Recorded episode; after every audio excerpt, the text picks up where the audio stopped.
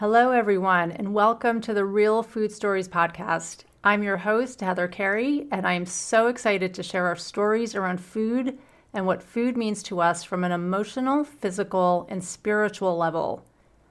Food has the power to bring us together as well as create a lot of confusion. I'm here to talk honestly about our stories and feelings around food and get straight on the science so you can feel great about what you eat. As a clinical nutritionist and health supportive chef, it has been my mission for the last 25 years to get women to realize the healthy healing effects of eating real food. You can tune in each week to hear real stories about how we were raised when it comes to diet, body image, and culture. We're going to cover all the things about food that you may struggle with and hear from other women and experts to get their perspective on food. I believe that story is the way we form opinions, make declarations, and view the world.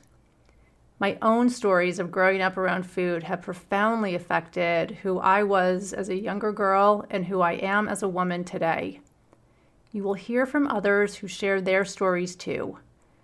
Thank you so much for spending time with me today, and I can't wait to get started.